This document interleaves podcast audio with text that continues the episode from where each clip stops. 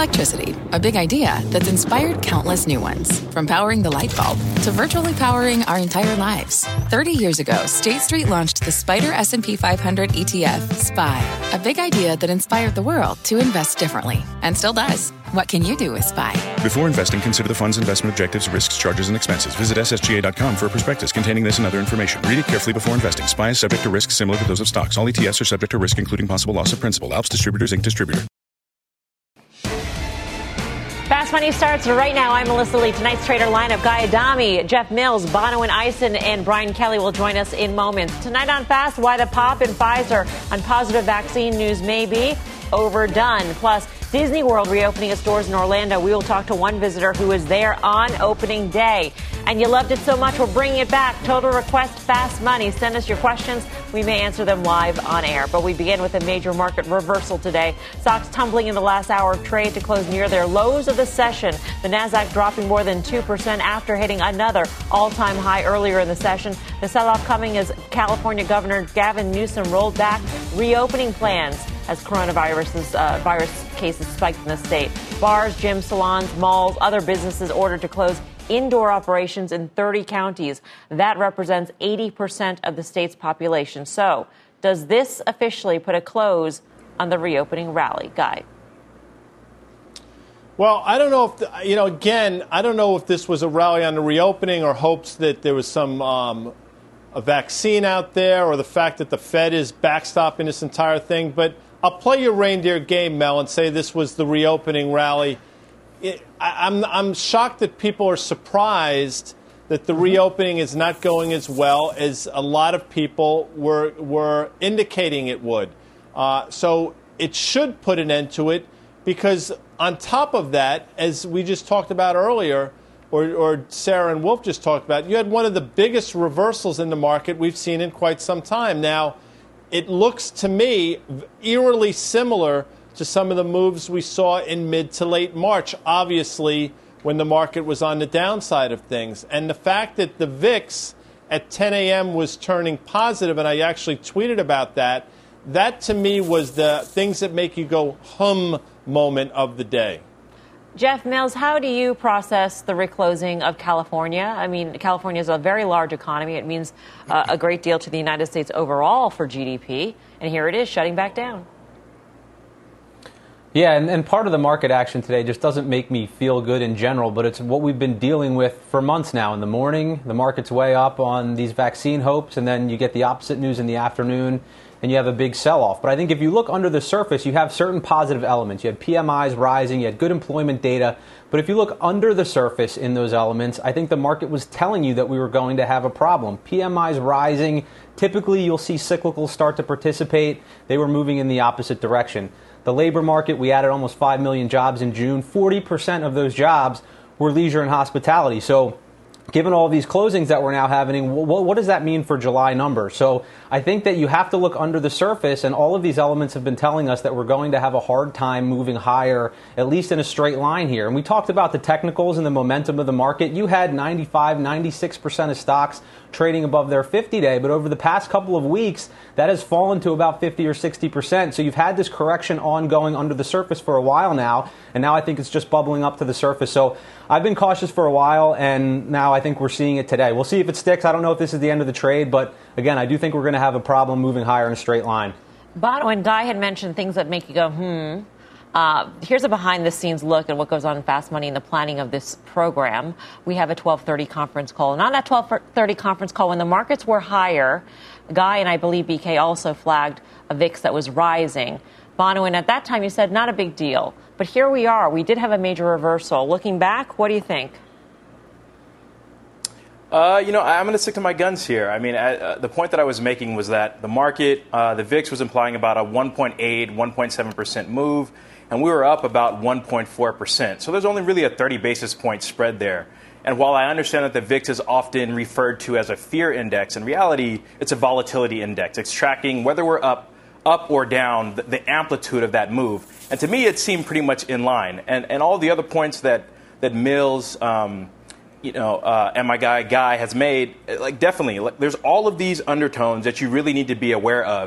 If you think that we're going to continue to climb unabated without any hiccups, I just feel like you've been missing the entire party.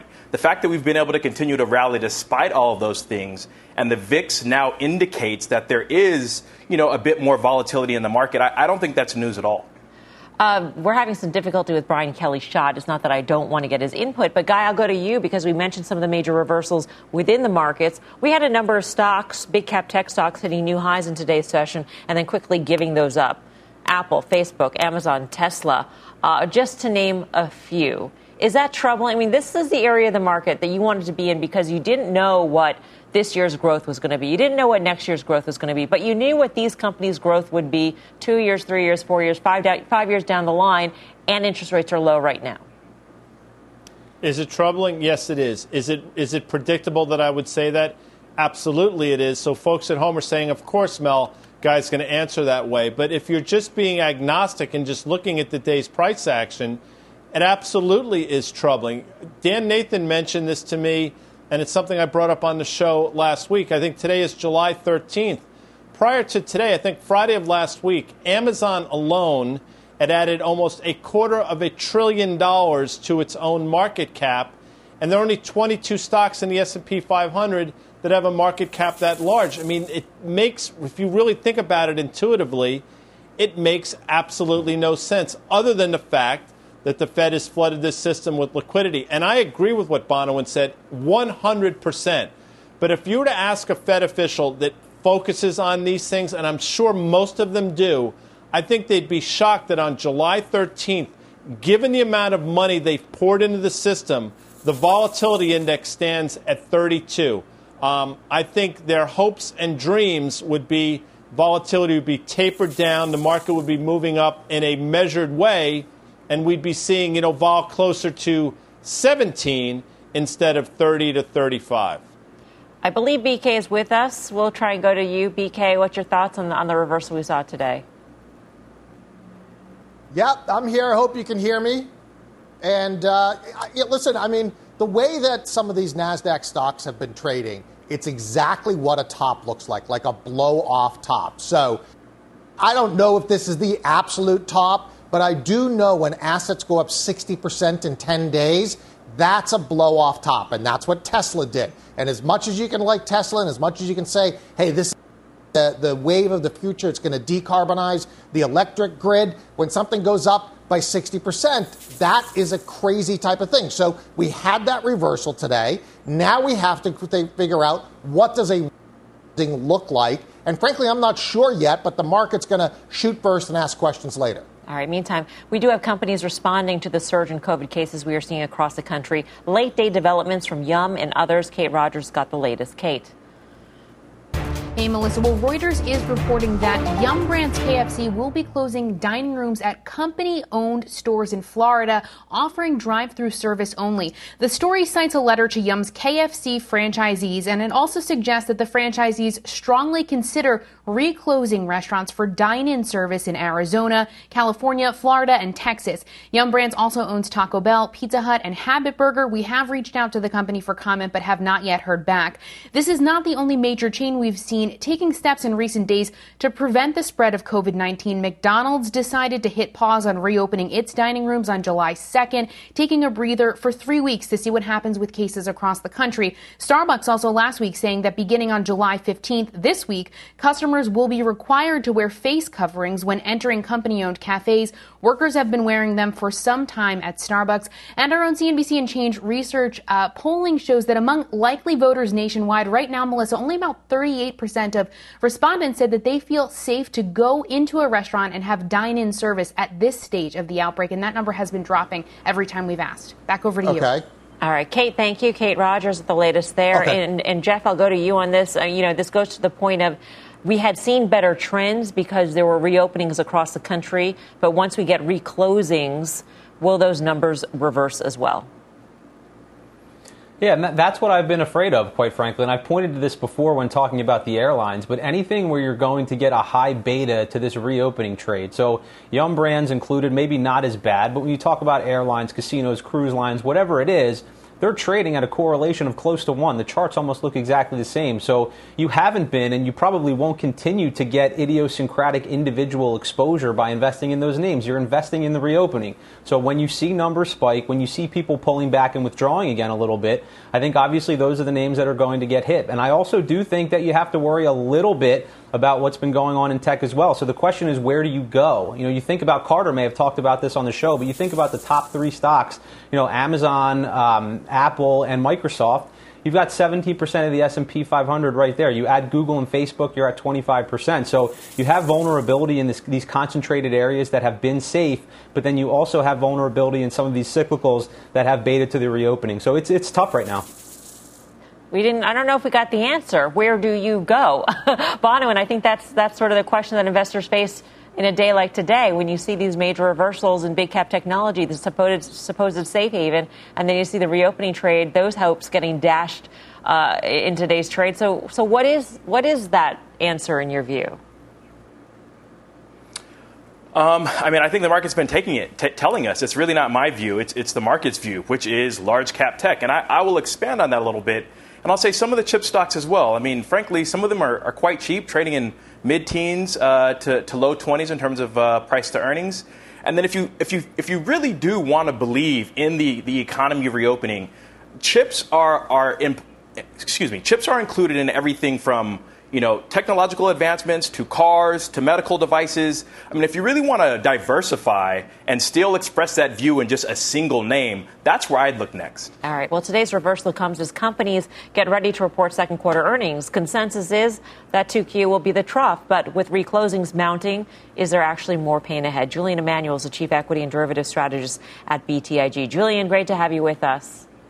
Great to be with you. Um, second quarter, even the conference calls, do you think we're going to get any answers? I mean, we had Pepsi report earnings better than expected. The stock was up for some time, but there was still no guidance on the rest of the year.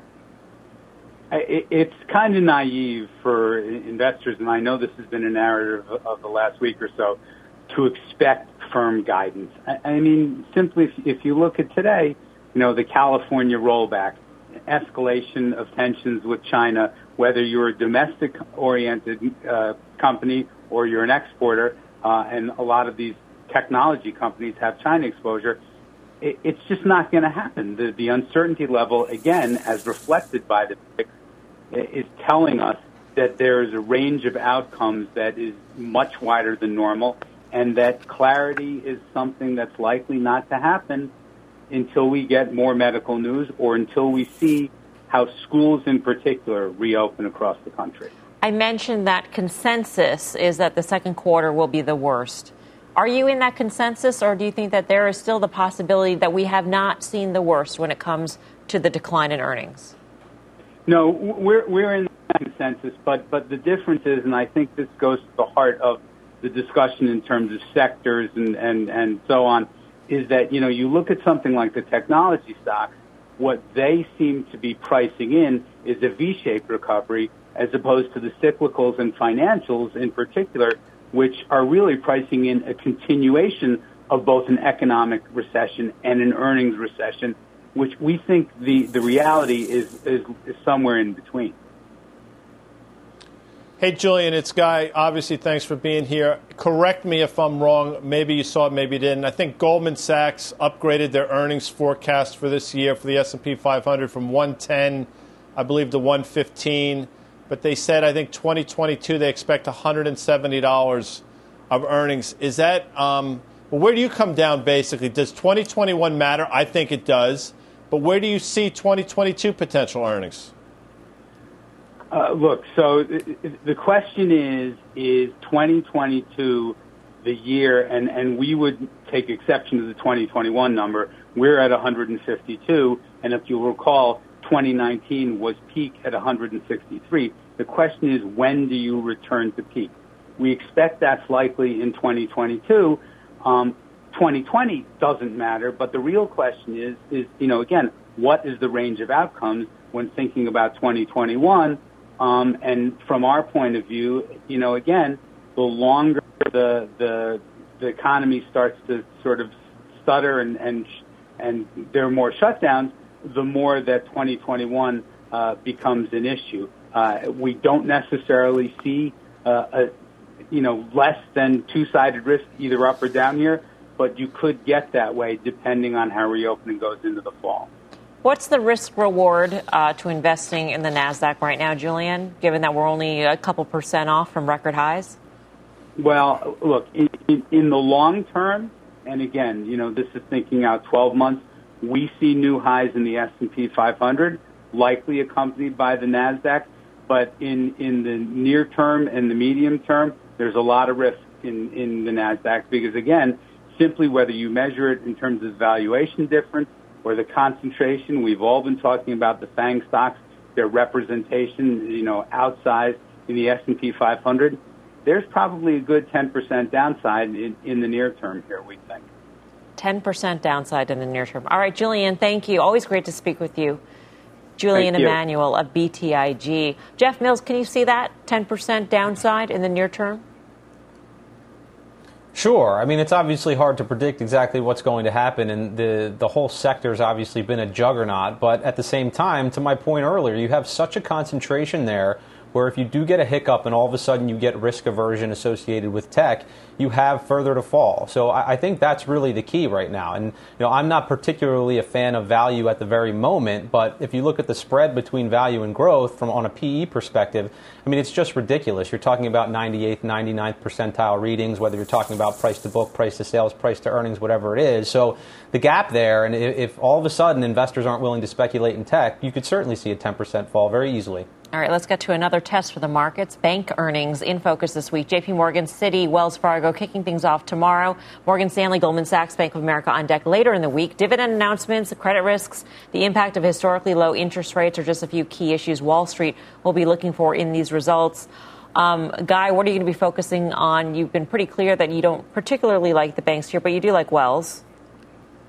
Yeah, well, I mean, what I'm looking for for a trade, yes. I, you know, obviously, loan loss provisions is number one on everybody's list. But you know what I want to hear, because then I can start to do the math. Is if tell me, assuming it's correct, tell me what your tangible book is. What if you're a bank, and I'll tell you where I think the stock should go.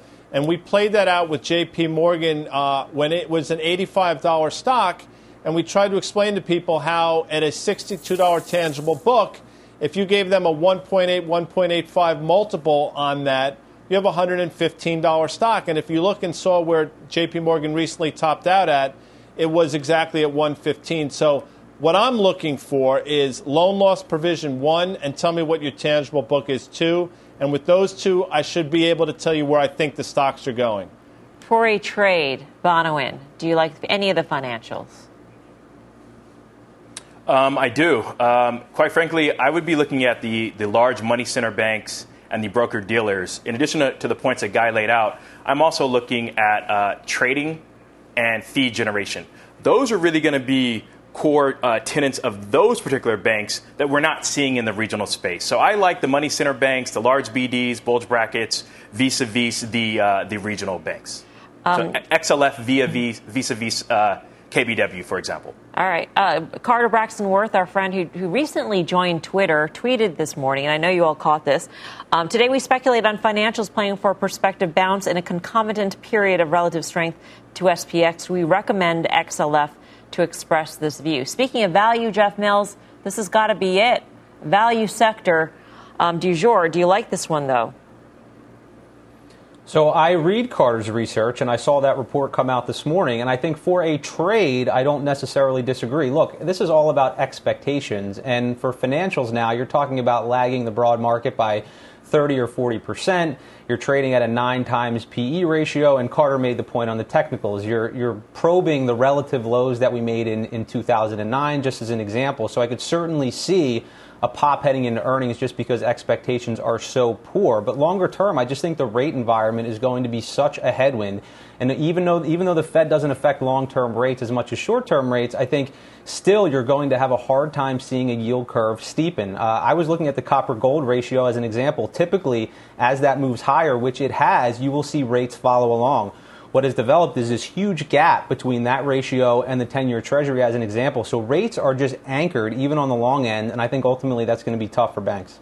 Not too many individuals can get concomitant into a tweet these days. So I applaud Carter Worth not only for his research, but also for his vocabulary. Um, let's get to a market flash here on Mohawk Industries. Frank Collins got the story. Hey, Frank. Hey there, Melissa. Shares of Mohawk Industries down more than six percent as the flooring lumber company issues a release about a federal complaint alleging the company fabricated revenues, overreported sales, and committed fraud in various parts of its financial reporting. Both the company and C E O Jeff Loberbaum are named in this complaint. Mohawk says it is cooperating with this investigation. Again, the company and C E O named in a federal complaint alleging fraud in financial reporting. Shares of Mohawk Industries down right around six percent right now after hours. Back over to you. All right, Frank, thank you. Frank Holland. Coming up, banks aren't the only names reporting tomorrow. Why one option trader seems to think the pain is only just getting started for Delta.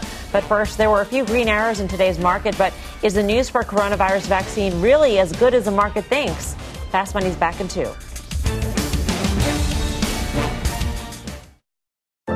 What's on the horizon for financial markets? At P G I M, it's a question that over fourteen hundred investment professionals relentlessly research in pursuit of your long-term goals.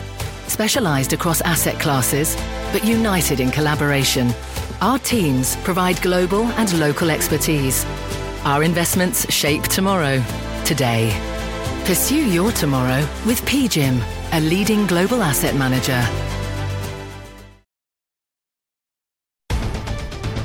We've got some breaking news on SoftBank. Frank Collins got the story. Frank. Hey there, most absolutely right. Breaking news on SoftBank. The company uh, is exploring alternatives, including a full or partial sale or possibly a public offering of British chip designer Arm Holdings. That's according to Dow Jones and sources for the Dow Jones. According to these sources, uh, the company is willing to do any one of those things for a company it bought for Uh, thirty-two billion dollars just four years ago.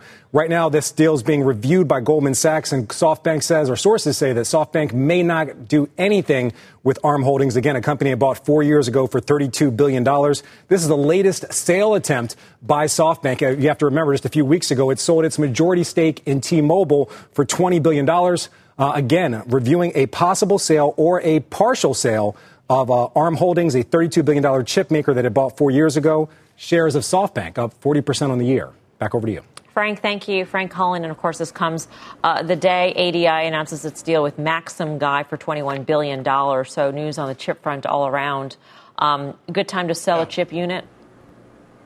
Well, think about, you know, it's interesting. So this is how my mind works, and I'm sure a lot of people are saying to themselves it actually does work, but it does, and I'll tell you how. If SoftBank, you know, if they're getting rid of assets, you know, Frank mentioned they sold some of the T-Mobile stake, and there's some, what does that tell you? What do they see that the rest of us seemingly don't see? So I, I, I take it as not particularly bullish that they're looking for opportunities to sell things rather than add to. And if I'm wrong, it won't be the first time, but that's how I look at this news from Frank. All right. Well, we got a slew of positive news on the coronavirus vaccine front, sending stocks higher earlier in the day. Let's get to Meg Terrell for the latest. Meg. We actually lost Meg, but basically uh, Pfizer and BioNTech, uh, two candidates out of their four candidates getting F D A fast-track designation, um, Bonawyn. And we saw the stocks jump, particularly uh, BioNTech, but also Pfizer, the big cap company, uh, jumping as well today on this news. Meg, though, points out earlier that the F D A would grant fast-track approval to any drug or m- many drugs that treat things with pressing needs, like coronavirus. So I'm, I'm wondering what you make of this news here. You know, I think it's uh, further evidence that we continue to trade on news and trends um, as opposed to fundamentals. And right now, as you said, there is a pressing need. We have a pandemic outbreak. Um, and, you know, we're, we're going to allocate, or the F D A is going to allocate resources to putting an end to that. With that said, in terms of what that means for sales going on a go-forward basis, you know, if you're looking at companies really going forward now, we've scrapped twenty twenty, perhaps the first half of twenty twenty-one. We're looking forward to twenty twenty-one, twenty twenty-two. I mean, I don't have a crystal ball, and I can't tell you what that's going to mean in terms of uh, sell and allocation out that far. But again, uh, my takeaway is that it is once again, um, uh, you know, testament to us trading news as opposed to uh, uh, real concrete evidence at, at the moment. At the same time, Jeff, you know, somebody at home might think, oh, you know, Pfizer, it's it's got part of this COVID treatment thing going for it, but it's also a big cap pharma stock, which is, uh, you know, a pretty blue chip. Yeah, no question about it. But you, as, as it relates to moves uh, associated with the headlines, I don't think you can buy these names just because you get one headline about a vaccine. I just think there are so many questions in terms of how profitable is that vaccine going to be. There are other companies working on this too, so what horse do you pick yeah. and who ends up winning? I think overall as a sector, I like biotech. I think it was my final trade a couple of weeks ago, and it looks to be breaking out after really treading water for four or five years. So I think you can play it on a sector basis. But if you're trying to pick individual names because of a vaccine trial, I just think that's so hard. Moderna got an upgrade today from Jefferies, for an example, and they basically came out in the note and said, look, we're rolling the dice on the vaccine. We think that they have the inside track that it's going to get produced and that it's going to be really profitable for them. But if that doesn't happen, then I question the valuation. So, again, I think it's very difficult to pick names based on the vaccine. Um, for other fundamental reasons, sure. But a company like Pfizer, it's so big, you know, does this move the needle even if they are the company that ends up winning? So a lot of questions. I would play it based on uh, the I B B and just get broad sector exposure. Guy? Are you a horse racing fan, Melissa? You know me. You know I'm not. Yeah. In nineteen ninety, thirty years ago, a horse named Strike the Gold won the Kentucky Derby. Now you're saying to yourself, what, where is he going? That horse came from dead last to win the Kentucky Derby. The Strike the Gold of the COVID virus has not presented itself yet. There are a lot of front runners out there. I don't think any of them are going to cross the finish line. I think the company that figures it out, we haven't heard from yet. So you can buy hopium on these names, but I think that's all you're doing. And quickly about Pfizer. Although I like it on valuation, it's in a very significant downtrend from November of two thousand eighteen to current levels, completely being outperformed by a name like Eli Lilly. I think that's telling. By the way, Moderna is uh, joining the Nasdaq one hundred, which is part of the reason behind that big pop we saw today. Coming up, shares of Disney didn't seem to get a, boun- a bounce as it opened its doors in Orlando over the weekend. We'll talk to one visitor to find out what it was actually like to be there on the ground. And later, we're, ta- we're taking your trading questions. Is now the time to take profit in Salesforce, or should you double down? Tweet us what you want to know at C N B C Fast Money.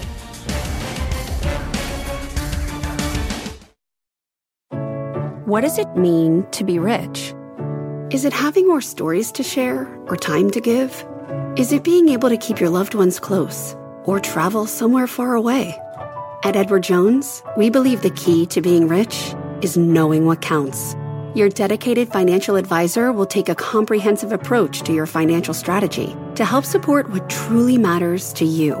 edwardjones.com slash find your rich. Edward Jones, member S I P C.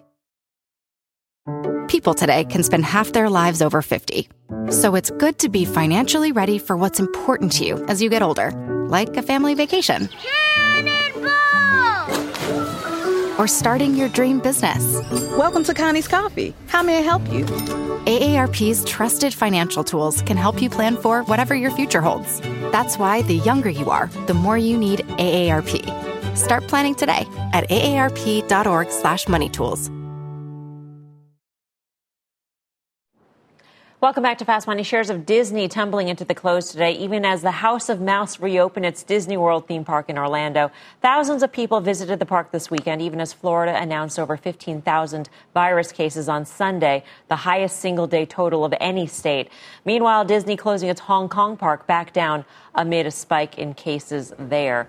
Um, Jeff Mills, I know you've liked Disney in the past, but in terms of where it is here in the reopening, especially as it is in a state with spiking coronavirus cases. We've got New Jersey, New York, uh, quarantining Florida visitors. I mean, what's the situation there?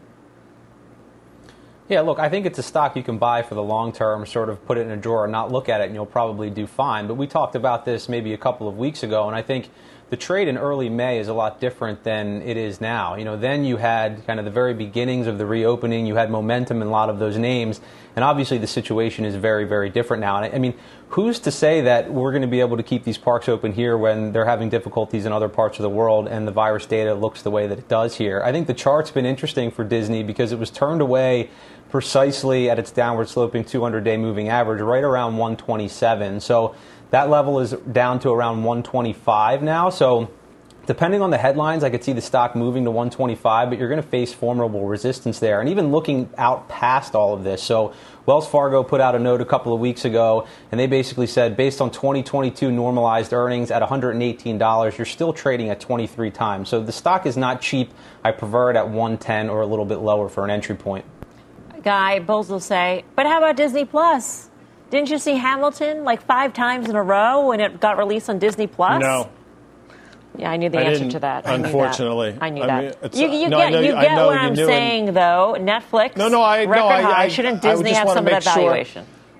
Sure. Okay, okay. So you know what game we play? Many games, and yeah, it many. infuriates our audience, I'm sure. But we play a game called Would You Rather, and I recall back in April, I believe, when Netflix reported, and the stock was, I think, at anywhere around four twenty or thereabouts, and we played Would You Rather, Netflix or Disney, and I remember saying Netflix. Now, it didn't look like the right call at the time, but you know, Netflix has been extraordinary. Look where Netflix traded up today. I think it actually traded up to five seventy-five. The reversal on Netflix today on more than two times normal volume scares me. The bull case for Disney is what's going on with Netflix. Let's just be clear. It's the fact that they're now trying to play and swim in the same pool as Netflix, and even if you give them a partial valuation, the stock should be higher. But Disney is challenged in most of their business areas, and one has to wonder at, you know, close to thirty-five times next year's earnings, does Disney make sense? And I sort of agree with Jeff. I think it trades lower from here in their earnings on August fourth, I believe. We were showing you video of what looked like a very, very empty Disney World. That was a reopening on Sunday. Let's bring in Brooke McDonald, editor-in-chief of At Make It Well Media. She's currently visiting Disney World. She shot that video and was there on opening day. Brooke, you've been to Disney many times. You've written many, many articles about the Magic Kingdom. So what was your take that day? So um, I was there on the opening day and uh, on the annual pass holder preview day on the ninth as well. And opening day was um, a lot. There were a lot more people there than the previews, but it still felt very empty, a lot of open spaces. Um, but there was there was energy. Um, people, there were people there. They were excited to be there. Uh, all of the videos that I posted, um, it was not difficult to get those. That was, you know, I wasn't waiting for a quiet moment. Um, but there were, you know, you could find people in the right places. Um, I will say, you know, people were in the queues of rides and things like that. Um, so there there were people there. It wasn't totally deserted, but definitely the least crowded I've ever seen the Magic Kingdom. Did you feel safe going there? And I, that's a very subjective question, but I'm just wondering, you know, somebody with a family, it, they might not consider going because they might not feel safe. They may not feel it's as clean as it can be or that it's so, socially distanced as it could be. What, what was your sense of that? So I will say I think that all of the health and safety protocols that Disney has in place are excellent. They are working um, in terms of they they are, you know, they're being followed. They're doing regular cleanings. There are lots of social distancing markers. I saw almost one hundred percent mask compliance and cast members definitely stepping in and telling people to, you know, pull their mask up over their nose if that was an issue. Um, Now, there, we've seen a lot of on social media, and there have been a lot of photos of certain situations that I did see in the park where there were closer crowds, and um, that would have been a situation where I maybe would not have felt safe. But there is so much open space in the park that I think that anyone who was being very aware of what might be a higher risk situation could easily remove themselves from that. So in terms of, you know, the protocols that Disney has put in place, I think they're there, and I think they work, but the guests also play a role in this, um, and so I think Disney is kind of going to have to watch and see how to, you know, how and where they're going to need to step in and address those issues where there is a little, you know, where there is more of a crowd gathering because it starts raining mm. or, you know, for whatever reason. Mm. Brooke, thank you so much for sharing your uh, experience with us. We appreciate it. Brooke McDonald, a visitor at Disney World and a writer as well. Um, you know, the thing about Disney is that you got to get there somehow, Bonawyn. It's not just being in Disney. You got to either fly to it or drive to it or, or whatnot. And so there's there's friction also to going there. And so, you know, what's your take on, on whether or not, even if the reopening goes as planned, um, if Disney is a buy because of this reopening that we're seeing at Disney? Well, I, I mentioned this, I mentioned a lot of these points that you've alluded to um, on Friday. And listen, I'm going to decompose some of the previous arguments and, and kind of look at them from a, a different point of view. And listen, I, I understand the Disney Plus argument. I understand the D T C argument. And those are reasons why it's why we're going to justify them having a more robust multiple. But let's make no bones about it. Disney makes a third of their revenues from the parks. Unless we can get to those parks, I don't see the stock rallying aggressively. All right. Coming up, casino stocks hitting the jackpot today. We'll tell you why investors are going all in on this space. Plus, Delta facing some turbulence ahead of earnings results tomorrow. We'll tell you why options traders are betting on more rough skies ahead. Much more Fast Money right after this.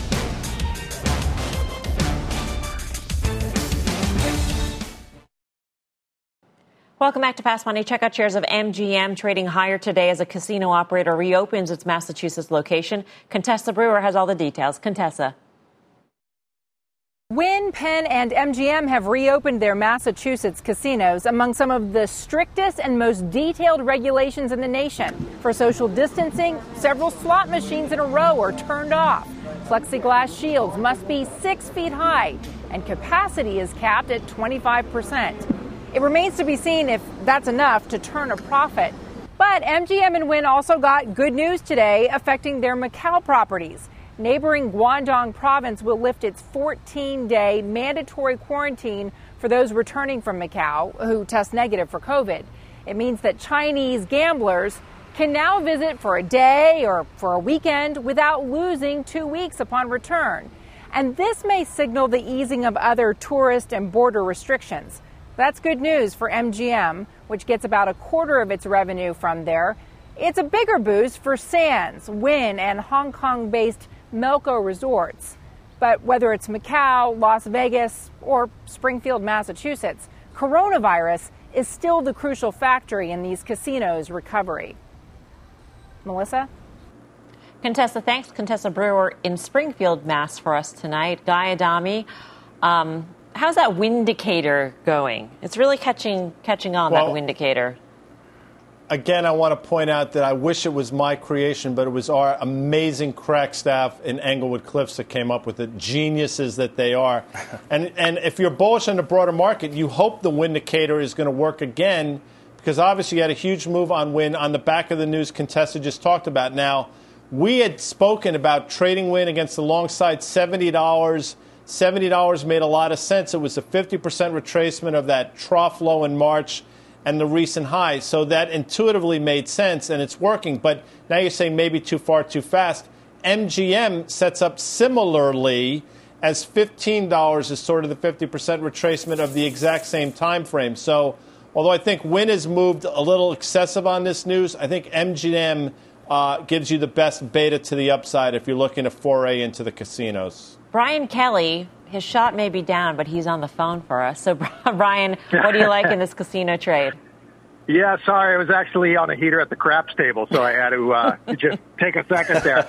Um, no, I, you know, I, I agree. Listen, you want to be in China if it comes to this, right? So we've already seen what happened in Vegas. They've reopened. There was a huge surge of people coming in, but now several, several of the casinos aren't even taking weekday reservations anymore for their hotel rooms because there just isn't demand. So we're seeing twenty-five percent occupancy in Springfield, Massachusetts.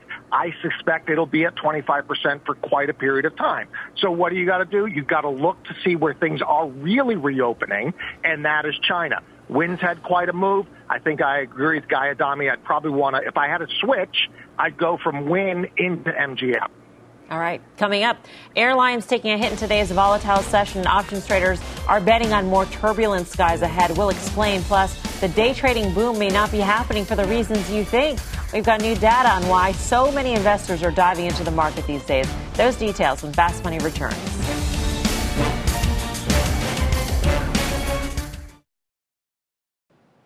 Welcome back to Fast Money. Airlines getting caught up in today's big market reversal, and over in the options market, traders are betting that the turbulence could get worse when Delta reports tomorrow morning.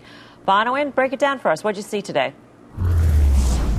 Absolutely. So taking a look at the option volume, calls outweighed puts about two times to one after being about evenly distributed throughout the early part of the session. Uh, that's more in line with what we've seen over the course of the week.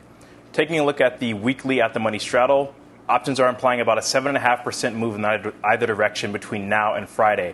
I'd like to juxtapose that to the two percent or two point two five percent move that the stock moves after earnings on average over the last four quarters. So traders are expecting, as you said, quite a volatile move here. And the trade that really stuck out to me was the July seventeenth weekly twenty-six twenty-seven strangle. That traded about fourteen thousand times.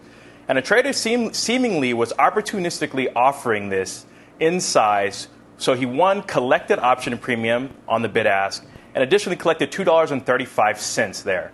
That um, is pretty much going to put your break even on the upside about seven percent higher, and on the downside about fourteen percent lower. So again, betting that the stock is going to be a bit range bound, taking advantage of the uh, intensified volatility that we're seeing in options prices. Jeff, do you like airlines at all? Well, I, I just don't want beta to the reopening trade, and I keep talking about the correlation, but you're going to get a high correlation to that in airlines. You know, you're seeing better T S A data, for example. I think you're up six or seven hundred percent in terms of daily travelers from the bottom, but you're still seventy percent below where we were this time a year ago. So for me, that's problematic, and I think we probably will continue to recover. But the question is, where does the demand plateau? And I fear that it plateaus at a level that's still difficult for airlines. When thinking about some of the larger carriers, um, what does the exposure to business travel look like? What does the exposure to international travel, and then valuation? They all have about fifty percent revenue exposure to business travel. That concerns me.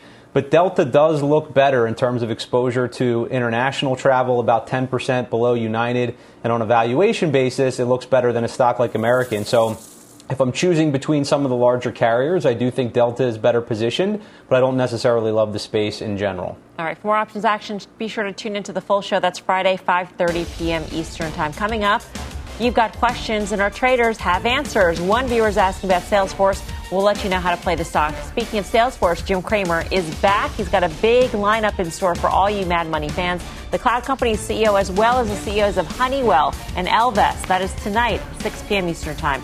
Much more Fast Money straight ahead.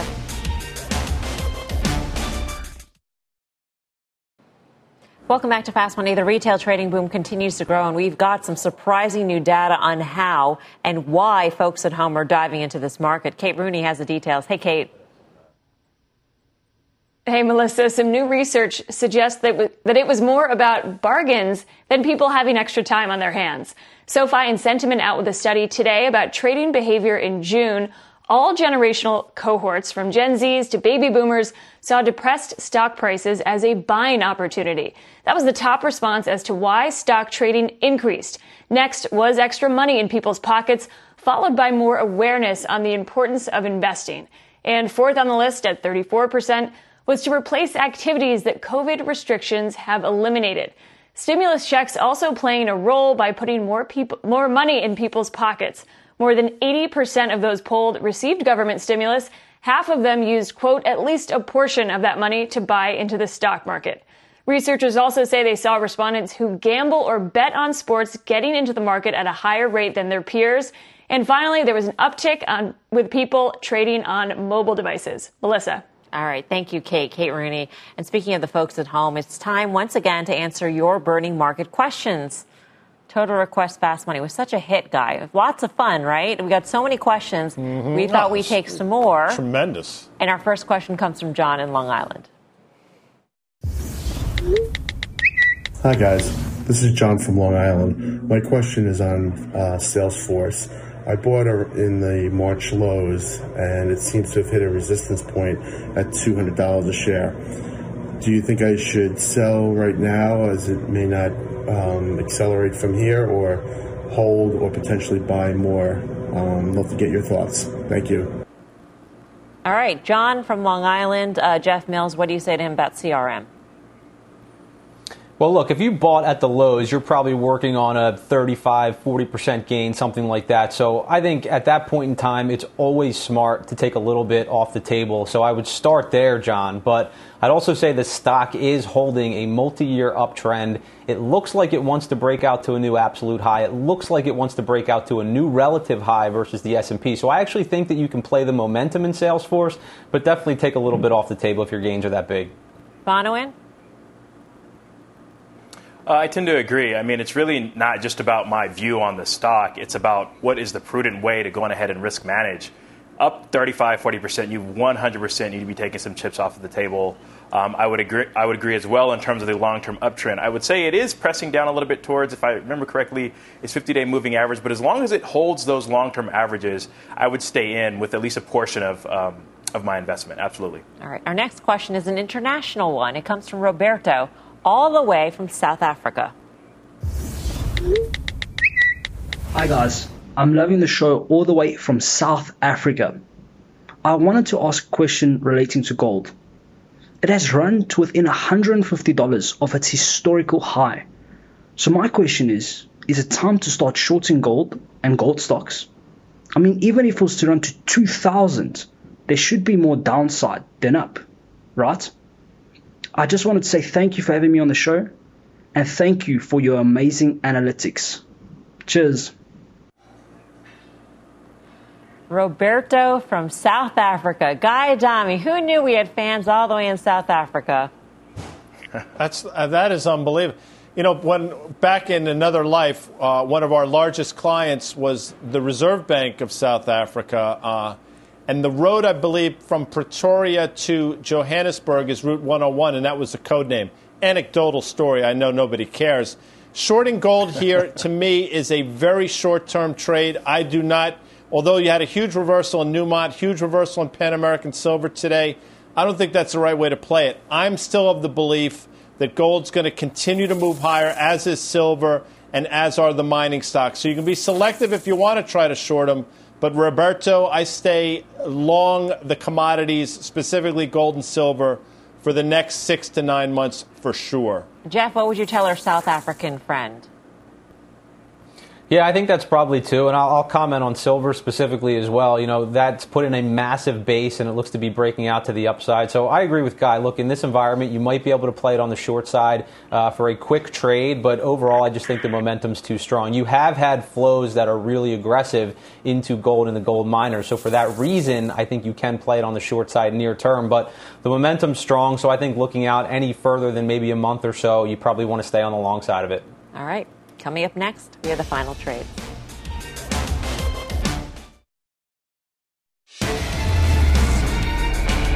Time for the final trade. Let's go around the horn. Brian Kelly. Uh, yeah, you know, I am going to go against our friend Roberto from South Africa and say you buy silver here, and you even buy gold, too. All right. Bonawyn. Uh, V X X. Take the opportunity to invest in volatility as an asset class. The General. Jeff Mills. So although I think John from Long Island should probably take some chips off the table after a massive gain, I do think you can play the momentum in Salesforce. I would ride that C R M. Guy Adami. Uh, first of all, this was a first lineup. The four of us have never been together on C N B C's Fast Money in thirteen and a half years. I want to point that out, number one. Number two, I know Jeff Mills' mother-in-law is an avid viewer, specifically when her son-in-law is on, and I encourage her to send in a question via text or via video if, if she's so inclined. And number three, I thought Contessa did a wonderful job. I think M G M sets up decently for a trade to the long side. Melissa Lee. All right. Thanks for watching Fast, everybody. See you back here tomorrow. Jim's back, so Mad Money starts right now. This podcast is supported by FedEx. Dear small and medium businesses, no one wants happy customers more than you do. That's why FedEx offers you picture proof of delivery, packageless and paperless returns, as well as weekend home delivery to ninety-eight percent of the U S on Saturday and fifty percent on Sunday. See the FedEx service guide for delivery information. FedEx Ground service is also faster to more locations than U P S Ground. See what FedEx can do for your business. Absolutely, positively FedEx.